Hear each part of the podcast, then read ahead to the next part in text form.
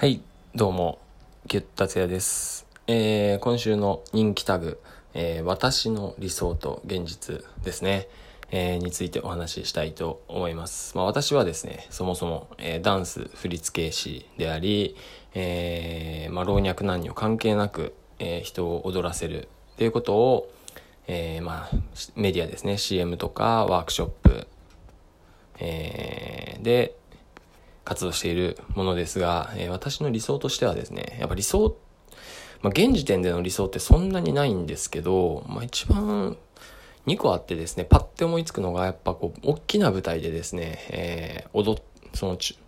高校ぐらいですね、高校ぐらいからダンスを始めたんですけど、まあ、10年前ぐらいですかね、15年前。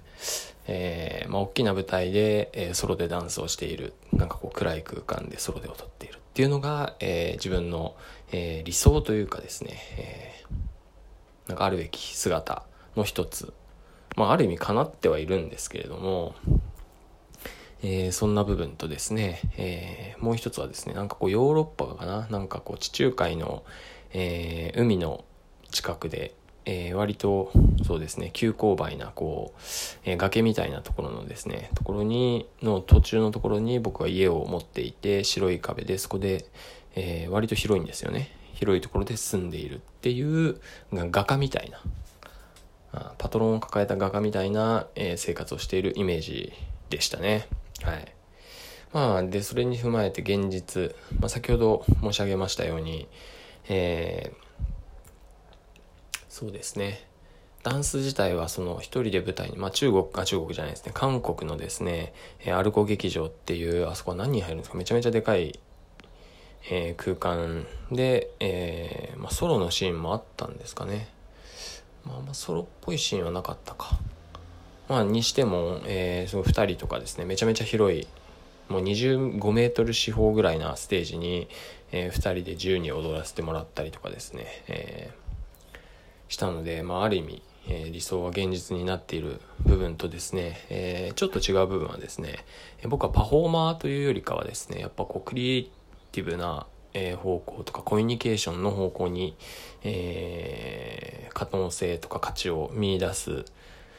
見出したいと思っている部分があって、えーキッズのですね、ワークショップをしたり、まあ、なぜか東京大学の、えー方と組ませていただいて、えーそういう創造性の、えーワークショップをしてみたり、まあ、割とワークショップが多くて、えー人と、なんだろうな、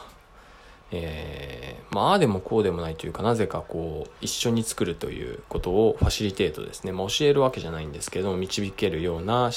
えー仕組みを作って、えーいる自分がいます。まあ、人の前に、パフォーマンス自体は、まあ、それなりの自信はあるんですけれども、人をこう率いていくっていうのはあんまり僕は得意じゃないので、えーそういう風になっている現実っていうのは自分でも今はびっくりしています。はい。もう一つの方、住まいの方はですね、全くヨーロッパなんて一回もまだ行ったことなくて、えー世田谷区の小さなアパートで、えーまあ自慢のポイントはいっぱいあるんですけれども、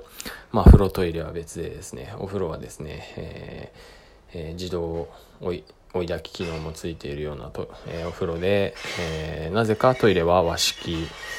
和式水洗トイレになっていて、え超安い。で、目の前は桜並木が、えある、え6畳の、え和室、えー 1K の、えーお家に住んでいますが、うーん、そうですね。まあもうちょっと風、うん、風通しのいい感じですかね。見晴らしのいい感じっていうのは、違いがあるかもしれないんですが、うん。まあまあ、ちょっとそこにギャップがありますが、満足、満足はしてないですね。はい。もうちょっと広い方がいいですね、アーティストとしては。というわけで、皆さんの理想、そして現実はいかがでしょうか。まあ確かに衣食住みたいな感じで考えるといいですかね。うん。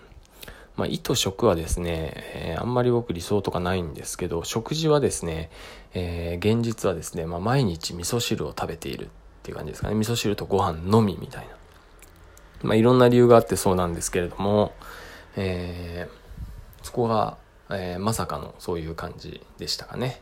はい。というわけで皆さんも、えー衣食住分けて理想と現実を、えー照らし合わせてみると面白いかもしれません。それではまた。